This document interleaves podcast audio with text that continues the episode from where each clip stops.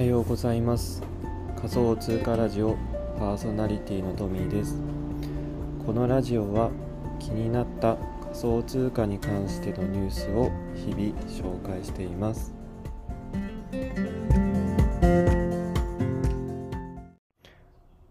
このラジオは日本初の DeFi XWIN の提供で勝手に放送しています。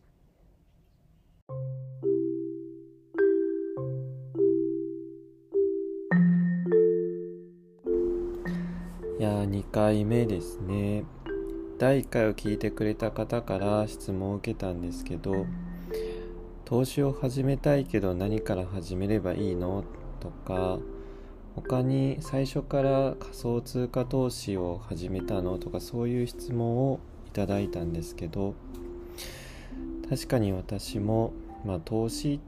ていうのは、まあ、最初何から始めたらいいのか全然わからなくて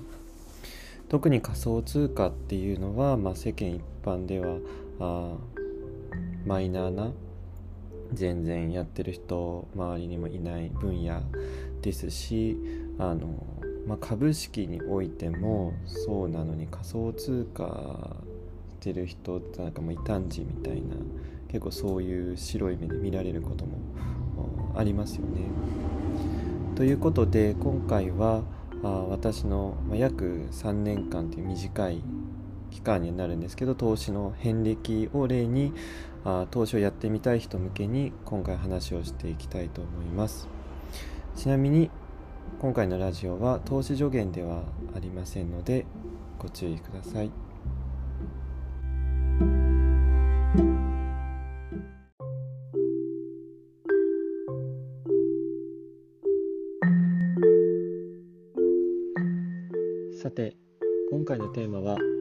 私の投資遍歴についてお話ししたいと思います。今回のラジオで分かることを3つ簡単にお伝えしますね。1つは最初は黙って投資信託。2つ目は日本株とアメリカ株。手を出すとやけどする FX 先物ショート。最後の3つ目は全ての集大成仮想通貨です。ところで皆さん投資はしていますか？何に投資していますか？私は2018年から投資を始めてきっかけは職場のブラジル人の上司がいるんですけどその時に「いいかお前たちと社会人になったらお金に働かせないとダメなんだ」とって言ってまいりました、まあ、当時私は上司に気に入ってもらいたかったのでどうやってお金を働かせればいいのかなと思って調べた時に、まあ、投資に出会ったんですけど。そこで上司に「投資って何するんですか?」って聞いた時に「そうだな最初は NISA をやれ」と言われたのででも NISA って何なんだろうって思いながらあ YouTube で NISA って調べると、まあ、いくつか動画が出てきたので見てみたら、まあ、当時は100円投資っていうのが流行っていて、まあ、楽天銀行のハッピーポイントプログラムっていうのがあるんですけどそのキャンペーンで投資信託で100円投資を30件こなすと、まあ、楽天銀行から100円ずつ引き落としされてそれがハッピーポイントの取引プログラムに登録されるんですよね。で30件分取引履歴が条件を見なすと楽天銀行の振込手数料っていうのが7回無料になるっていうのをやってたんで、まあ、これはやるしかないと思って思ったんですよね。でその時あの数ヶ月やってたんですけどまあ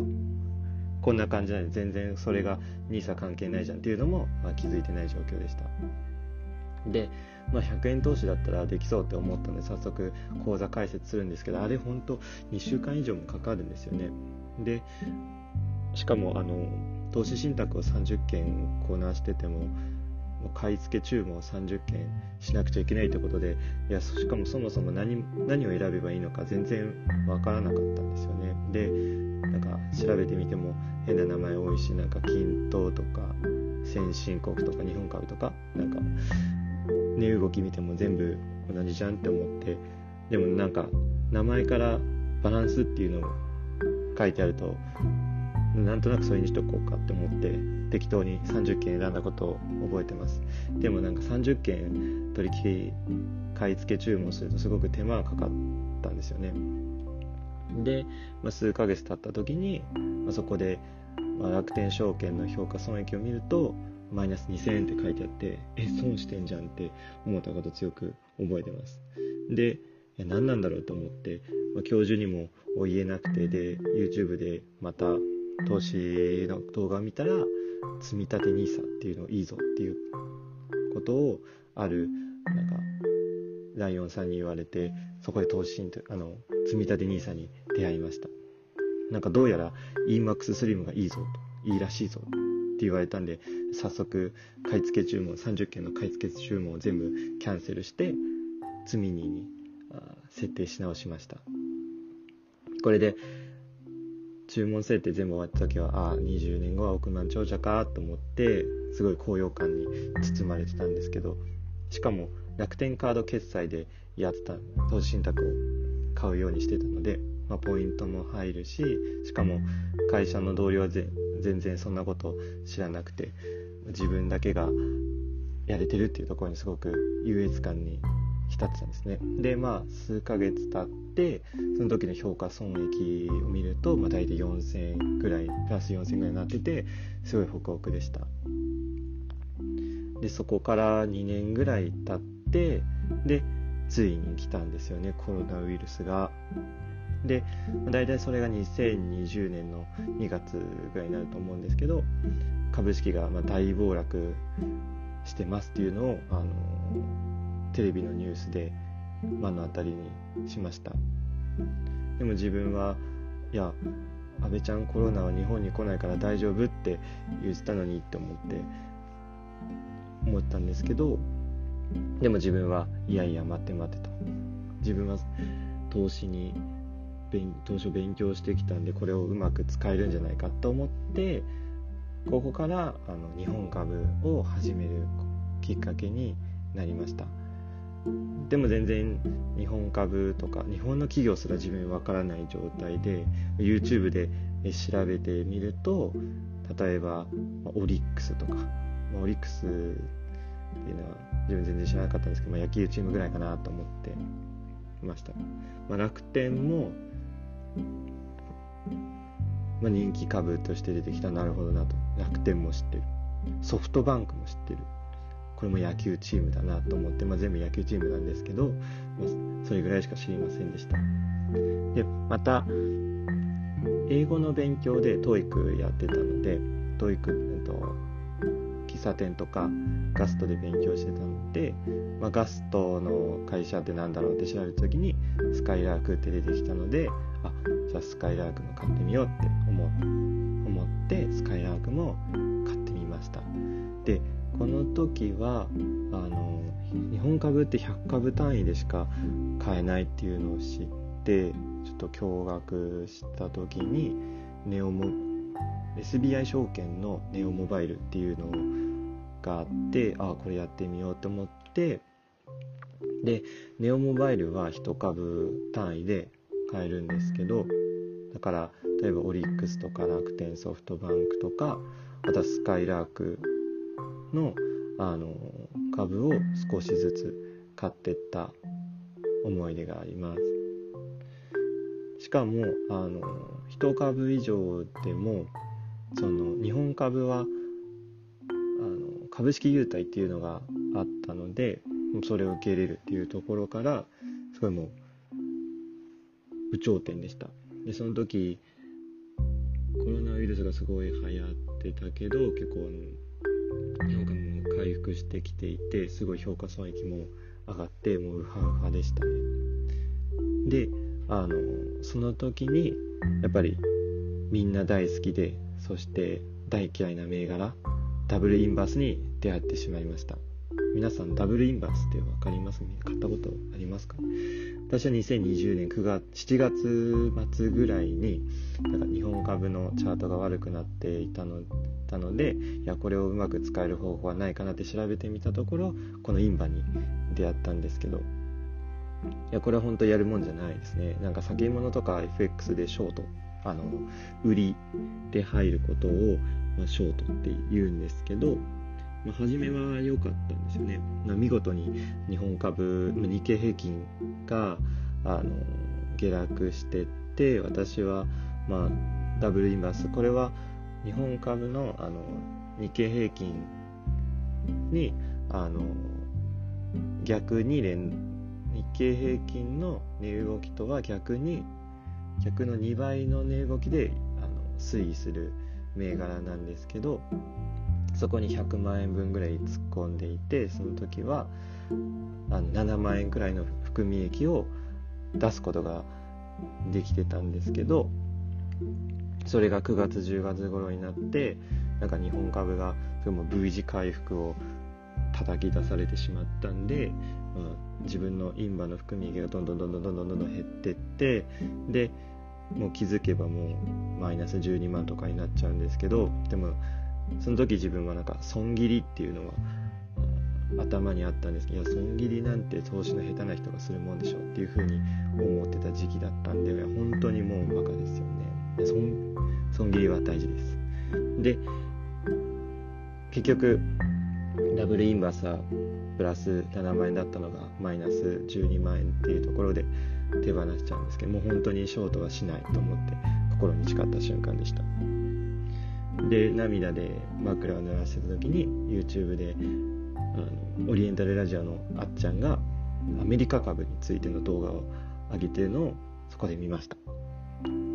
えっとアメリカ株ってずっと右や右肩上がりなんだ。日本株と全然違うじゃんと思って。それが、まあ、アメリカ株との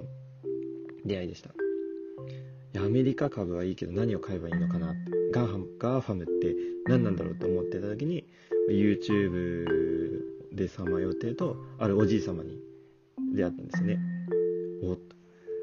なんかすごい個別株よくわかんないけどすごそうな人がいる言ってるしちょっと買ってみようと思ったのがきっかけで大体20銘柄ぐらい買ったと思います。勝率は3勝17敗ぐらいでまあこの時からもインフルエンザの言いなりにはならないって心に決めました。でもその個別株で、まあ、あらゆる分野の企業を勉強できたのでその自分がこれだって思う銘柄をその時いくいくつか見つけることができてそれは今でもあの多少なりですけど利益が出て嬉しいです。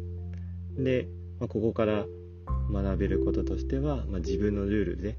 あの選ぶ方が、いい結果を生むのかなと。あるいは、ま負けたとしても自分で、理由を探せるようになれるのかなとその時に思いました。でそんな形でアメリカ株とも出会ってで大体去年ぐらいなんですけど、まあ、日本株アメリカ株で痛い目を見ながら、また投資にだいぶ慣れてきた時に、まあ、今の奥さんになるんですけど投資経験のある彼女に出会いましてで彼女はその 仮想通貨に投資しててで自分はその時仮想通貨の彼女も分かんなかったんですけどビットコインって何ですか？みたいな。イーサリアム？イーサリウム？みたいな。リップルってすごい可愛いね。リンゴみたいっていうところを彼女に言ってたんですけどでも本当呆れられてて。でもまあ仮想通貨の初心者っていうのは大体こんなもんですよね。で隣で自分がアメリカ株でバクソンこいてる時に彼女が仮想通貨で爆撃を上げてるのを、ま、横目に見てた見てていやいいなって羨ましいなって思ったのを覚えてます。その時はもうビットがだいたい200万を超えたところでもうぐんぐん上がってる状況でした。いや自分もいや爆撃の巣に行きたいなと思っていやコインチェックを開こうと思ったのが大体2020年の12月頃でしたね。いや本当ビットコインはすごかったですよその時。イーサリアムももう7万円くらいから30万くらいまで上げてても何買っても上がってで本当にいや株式なんて何なんですか？みたいな本当にそういう状態で。でその時あのブログも始めちゃってステーキングってのがあるんだみたいな。仮想通貨を預けるってどういうことだろう？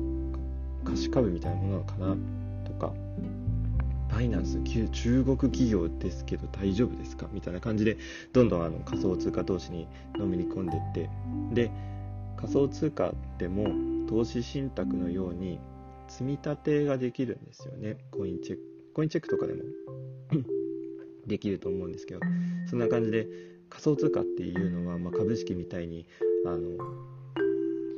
まあ、投資信託みたいに積み立てもできるし株式のように株式投資のようにキャピタルゲインって言って値上がり益ですよね。も狙えて。で配当金みたいにあの仮想通貨っていうのはファーミングっていうのがあってあの金利収入が得られるんですけど、まあ、それは大体株式の配当金に近いんですよね。だから仮想通貨投資っていうのはその投資例えば投資信託とか株式とか FX とかそういったものの、ま、集大成だなって思ってます。でそんな現在ですけど自分は今あ DeFi にハマっていてで DeFi っていうのも本当に奥が深くてしかもいろんなあ DeFi が出てるんですよね。例えばあのパンケーキスワップとか、まあ、ユニスワップとかあるいは今自分はやってるのはアイアンファイナンスとかそういういろんなものをやってるんですけどもう本当にこうそれぞれ仕組みが少しずつ違っていてで本当にそれを勉強するのが楽しいです。で、まあ、いっぱいいろんな経験をしてきたんですけど、まあ、自分として一番楽しいのは仮想通貨投資だと思ってます。だから、ま、仮想通貨にこれからも没頭していきたいと考えてます。以上が自分の、まあ、投資遍歴です。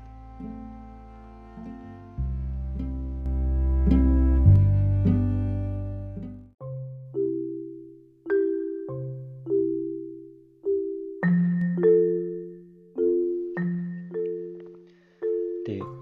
今回は、まあ、自分の私の投資遍歴っていうことでお話ししたんですけどあの、まあ、このラジオで分かることを軽く復習すると、まあ、最初は黙って投資信託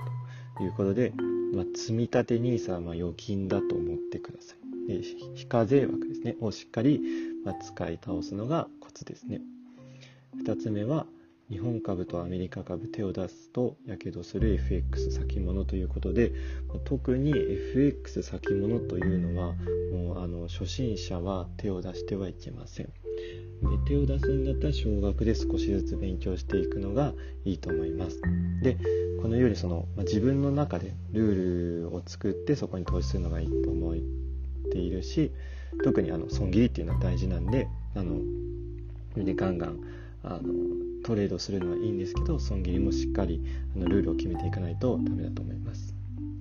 で3つ目は全ての集大成仮想通貨っていうことで仮想通貨は投資信託とか株式とかでできることが何でもできます。またその投資信託とか株式投資ではできないこともどんどんできるようになるっていうのが特徴であとはその DeFi とかで言えば、利回りっていうのが、株式投資は年間3%から5%ぐらいだと思うんですけど DeFi だとそれがもうあもう何十パーセントとか何百パーセントそういったところの世界になるのでもう本当に世界が違うなと思いました。で皆さんもあの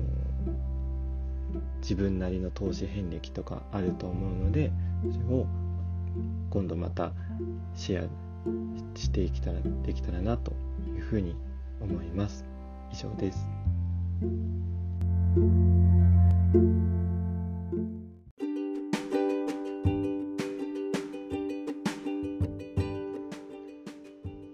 想通貨業界は新しい技術やニュースがどんどん登場しますのでこのラジオを活用して仮想通貨の知識をコツコツ深めていきましょう。現在スポンサーになっていただける方を募集しています。応援してくださる方はぜひ Twitter などでの DM などでご連絡ください。また仮想通貨についての質問も受け付けています。同じく Twitter の DM でご質問いただけたらラジオ内で質問に回答したいと思いますのでよろしくお願いします。ではまたお会いしましょう。